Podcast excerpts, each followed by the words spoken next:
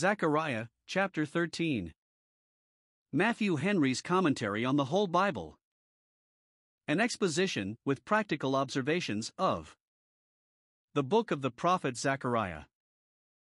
Chapter 13. In this chapter we have I. Some further promises relating to gospel times. Here is a promise of the remission of sins, verse 1, of the reformation of manners, verse 2, and particularly of the convicting and silencing of false prophets, verses 2 to 6. 2. A clear prediction of the sufferings of Christ and the dispersion of his disciples thereupon, verse 7, of the destruction of the greater part of the Jewish nation not long after, verse 8, and of the purifying of a remnant of them, a peculiar people to God, verse 9. Zechariah 13 verses 1 to 6. Behold the Lamb of God taking away the sin of the world, the sin of the church, for therefore was the Son of God manifested, to take away our sin. 1 John 3 verse 5. 1. He takes away the guilt of sin by the blood of his cross. Verse 1 In that day, in the gospel day, there shall be a fountain opened, that is, provision made for the cleansing of all those from the pollutions of sin who truly repent and are sorry for them. In that day, when the Spirit of grace is poured out to set them a mourning for their sins, they shall not mourn as those who have no hope, but they shall have their sins pardoned, and the comfort of their pardon in their bosoms. Their consciences shall be purified and pacified by the blood of Christ, which cleanses from all sin. 1 John 1 verse 7. For Christ is exalted to give both repentance and remission of sins, and where he gives the one, no doubt he gives the other. This fountain opened is the pierced side of Jesus Christ, spoken of just before, chapter 12, verse 10 For thence came there out blood and water, and both for cleansing. And those who look upon Christ pierced, and mourn for their sins that pierced him, and are therefore in bitterness for him, may look again upon Christ pierced and rejoice in him, because it pleased the Lord thus to smite this rock, that it might be to us a fountain of living waters. See here. 1. How we are polluted, we are also, we have sinned, and sin is uncleanness, it defiles the mind and conscience, renders us odious to God and uneasy in ourselves, unfit to be employed in the service of God and admitted into communion with Him, as those who were ceremonially unclean were shut out of the sanctuary. The house of David and the inhabitants of Jerusalem are under sin, which is uncleanness. The truth is, we are all as an unclean thing, and deserve to have our portion with the unclean. 2. How we may be purged. Behold, there is fountain open for us to wash in, and there are streams flowing to us from that fountain, so that, if we be not made clean, it is our own fault. The blood of Christ, and God's pardoning mercy in that blood, revealed in the new covenant, are 1. A fountain, for there is in them an inexhaustible fullness. There is mercy enough in God, and merit enough in Christ, for the forgiving of the greatest sins and sinners, upon gospel terms. Such were some of you, but you are washed. 1 Corinthians 6 verse 11. Under the law there were a brazen laver and a brazen sea to wash in, those were but vessels, but we have a fountain to ourselves, overflowing, ever flowing.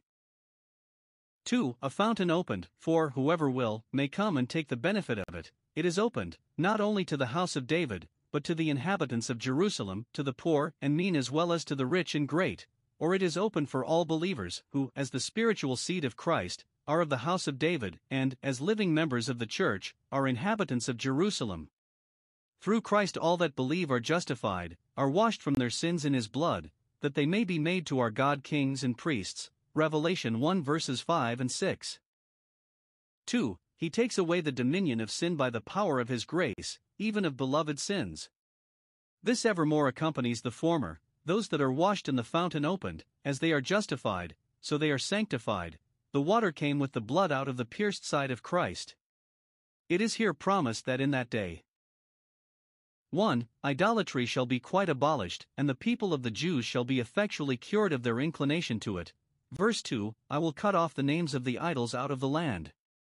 The worship of the idols of their fathers shall be so perfectly rooted out that in one generation or two it shall be forgotten that ever there were such idols among them, they shall either not be named at all or not with any respect, they shall no more be remembered, as was promised. Hosea 2 verse 17.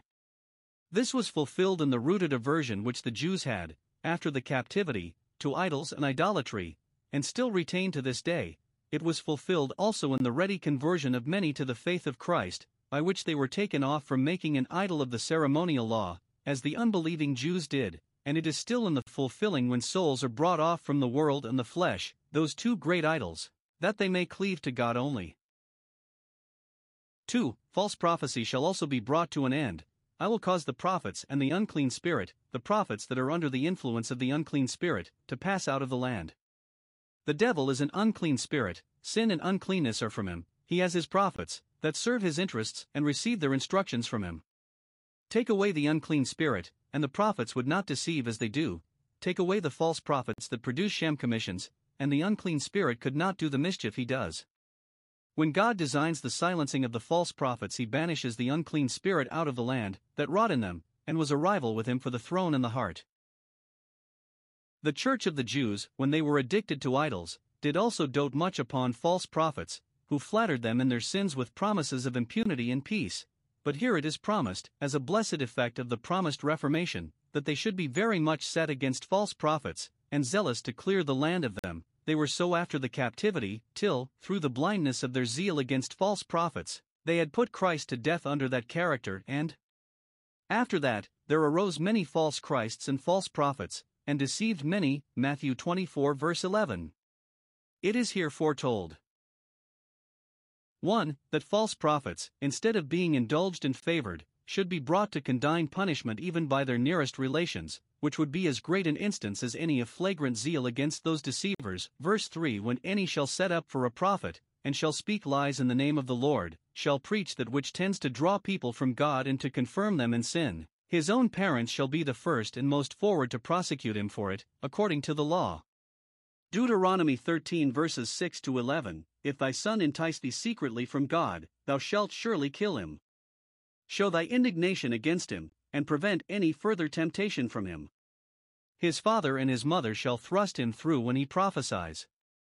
Note, we ought to conceive, and always to retain, a very great detestation and dread of everything that would draw us out of the way of our duty into bypaths, as those who cannot bear that which is evil. Revelation 2 verse 2. And holy zeal for God and godliness will make us hate sin, and dread temptation, most in those whom naturally we love best, and who are nearest to us. There our danger is greatest, as Adam's from Eve, Job's from his wife, and there it will be the most praiseworthy to show our zeal as Levi, who, in the cause of God, did not acknowledge his brethren, nor know his own children. Deuteronomy 33, verse 9. Thus we must hate and forsake our nearest relations when they come in competition with our duty to God. Luke 14, verse 26.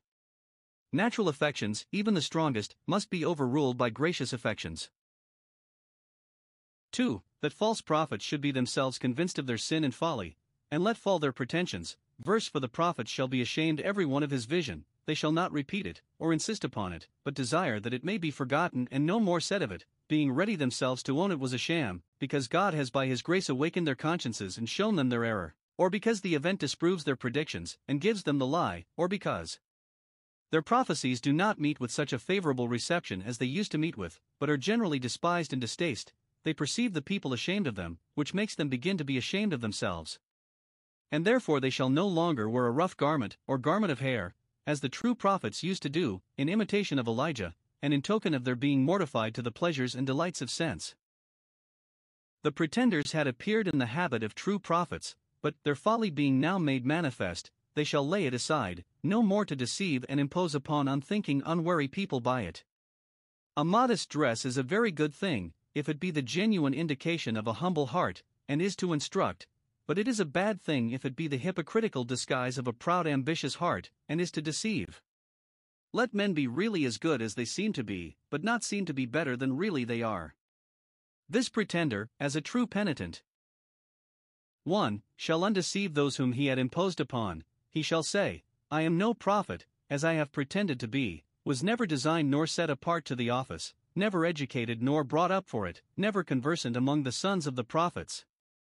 I am a husbandman, and was bred to that business. I was never taught of God to prophesy, but taught of man to keep cattle. Amos was originally such a one too, and yet was afterwards called to be a prophet. Amos 7 verses 14 and 15. But this deceiver never had any such call. Note, those who sorrow after a godly sort for their having deceived others will be forward to confess their sin, and will be so just as to rectify the mistakes which they have been the cause of. Thus, those who had used curious arts, when they were converted, showed their deeds, and by what fallacies they had cheated the people. Acts 19, verse 18. 2. He shall return to his own proper employment, which is the fittest for him. I will be a husbandman, so it may be read, I will apply myself to my calling again, and meddle no more with things that belong not to me, for man taught me to keep cattle from my youth, and cattle I will again keep, and never set up for a preacher any more. Note, when we are convinced that we have gone out of the way of our duty, we must evince the truth of our repentance by returning to it again, though it be the severest mortification to us. 3. He shall acknowledge those to be his friends who by a severe discipline were instrumental to bring him to a sight of his error. Verse 6.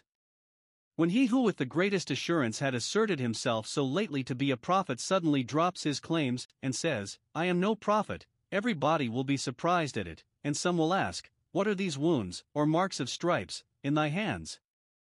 How camest thou by them? Hast thou not been examined by scourging? And is not that it that has brought thee to thyself? Vexatio dat intellectum vexation sharpens the intellect. Hast thou not been beaten into this acknowledgement? Was it not the rod and reproof that gave thee this wisdom? And he shall own, Yes, it was, these are the wounds with which I was wounded in the house of my friends, who bound me, and used me hardly and severely, as a distracted man, and so brought me to my senses. By this it appears that those parents of the false prophet that thrust him through, verse 3, did not do it till they had first tried to reclaim him by correction, and he would not be reclaimed, for so was the law concerning a disobedient son his parents must first have chastened him in vain before they were allowed to bring him forth to be stoned. Deuteronomy 21 verses 18 and 19. But here is another who was reduced by stripes, and so prevented the capital punishment, and he had the sense and honesty to own that they were his friends, his real friends, who thus wounded him, that they might reclaim him. For faithful are the wounds of a friend. Proverbs 27 verse 6. Some good interpreters, observing how soon this comes after the mention of Christ's being pierced, think that these are the words of that great prophet, not of the false prophet spoken of before. Christ was wounded in his hands, when they were nailed to the cross, and, after his resurrection, he had the marks of these wounds, and here he tells how he came by them. He received them as a false prophet, for the chief priests called him a deceiver, and upon that account would have him crucified, but he received them in the house of his friends the Jews, who should have been his friends, for he came to his own, and, though they were his bitter enemies, yet he was pleased to call them his friends, as he did Judas, friend, wherefore hast thou come? Because they forwarded his sufferings for him, as he called Peter Satan an adversary, because he dissuaded him from them. Zechariah 13 verses 7 to 9. Here is a prophecy. 1. Of the sufferings of Christ, of him who was to be pierced, and was to be the fountain opened. Awake, O sword! Against my shepherd, verse 7. These are the words of God the Father, giving order and commission to the sword of his justice to awake against his Son, when he had voluntarily made his soul an offering for sin. For it pleased the Lord to bruise him, and put him to grief, and he was stricken, smitten of God, and afflicted. Isaiah 53 verses 4 and 10. Observe 1. How he calls him. As God, he is my fellow, for he thought it no robbery to be equal with God. He and the Father are one. He was from eternity by him, as one brought up with him, and, in the work of man's redemption, he was his elect, in whom his soul delighted, and the counsel of peace was between them both. As mediator, he is my shepherd, that great and good shepherd that undertook to feed the flock. Chapter 11, verse 7. He is the shepherd that was to lay down his life for the sheep. 2. How he uses him. Awake, O sword! Against him. If he will be a sacrifice, he must be slain, for without the shedding of blood, the lifeblood, there was no remission.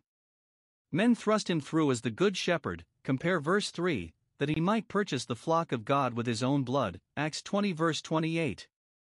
It is not a charge given to a rod to correct him, but to a sword to slay him, for Messiah the prince must be cut off, but not for himself, Daniel 9 verse 26.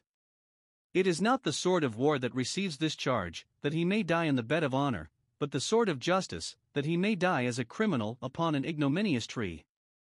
This sword must awake against him, he having no sin of his own to answer for, the sword of justice had nothing to say to him of itself, till by particular order from the judge of all, it was warranted to brandish itself against him. He was the lamb slain from the foundation of the world, in the decree and counsel of God, but the sword designed against him had long slumbered, till now at length it is called upon to awake, not awake, and smite him, strike home, not with a drowsy blow, but an awakened one, for God spared not his own son.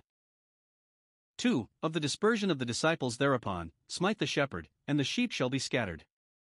This our Lord Jesus himself declares to have been fulfilled when all his disciples were offended because of him in the night wherein he was betrayed. Matthew 26 verse 31, Mark 14 verse 27. They all forsook him and fled. The smiting of the shepherd is the scattering of the sheep. They were scattered every one to his own, and left him alone. John 16 verse 32. Herein they were like timorous sheep, yet the shepherd thus provided for their safety, for he said, If you seek me, let these go their way. Some make another application of this Christ was the shepherd of the Jewish nation, he was smitten, they themselves smote him, and therefore they were justly scattered abroad, and dispersed among the nations, and remain so at this day. These words, I will turn my hand upon the little ones, may be understood either as a threatening, as Christ suffered, so shall his disciples, they shall drink of the cup that he drank of and be baptized with the baptism that he was baptized with, or as a promise that God would gather Christ's scattered disciples together again, and he should give them the meeting in Galilee. Though the little ones among Christ's soldiers may be dispersed, they shall rally again. The lambs of his flock, though frightened by the beasts of prey, shall recover themselves, shall be gathered in his arms and laid in his bosom. Sometimes, when the sheep are scattered and lost in the wilderness, yet the little ones, which, it was feared, would be a prey, Numbers 14 verse 31, are brought in, are brought home, and God turns his hand upon them. 3. Of the rejection and ruin of the unbelieving Jews, verse 8. And this word has, and shall have, its accomplishment in the destruction of the corrupt and hypocritical part of the church. It shall come to pass that in all the land of Israel two parts shall be cut off and die. The Roman army laid the country waste, and slew at least two thirds of the Jews. Some understand by the cutting off and dying or two parts in all the earth, the abolishing of heathenism and Judaism, that Christianity, the third part, might be left to reign alone. The Jewish worship was quite taken away by the destruction of Jerusalem and the Temple. And, some time after, pagan idolatry was in a manner extirpated, when the empire became Christian. For, of the reformation and preservation of the chosen remnant, those of them that believed, and the Christian church in general, verse 9 the third part shall be left. When Jerusalem and Judea were destroyed, all the Christians in that country, having among them the warning Christ gave them to flee to the mountains, shifted for their own safety, and were sheltered in a city called Pella. On the other side, Jordaniel, we have here first the trials, and then the triumphs of the Christian church, and of all the faithful members of it. 1. Their trials, I will bring that third part through the fire of affliction. And will refine and try them as silver and gold are refined and tried. This was fulfilled in the persecutions of the primitive church, the fiery trial which tried the people of God then, 1 Peter 4 verse 12. Those whom God sets apart for himself must pass through a probation and purification in this world, they must be tried that their faith may be found to praise and honor. 1 Peter 1 verses 6 and 7 As Abraham's faith was when it was tried by the command given him to offer up Isaac, now know I that thou fearest me, they must be tried, that both those that are perfect and those that are not may be made manifest. They must be refined from their dross, their corruption must be purged out, they must be brightened and bettered. 2. Their triumphs. 1. Their communion with God is their triumph, they shall call on my name, and I will hear them. They write to God by prayer, and receive from Him answers of peace, and thus keep up a comfortable communion with Him. This honor have all His saints. 2. Their covenant with God is their triumph. I will say, It is my people, whom I have chosen and loved, and will own. And they shall say, The Lord is my God, and a God all sufficient to me, and in me they shall boast every day and all the day long. This God is our God for ever and ever.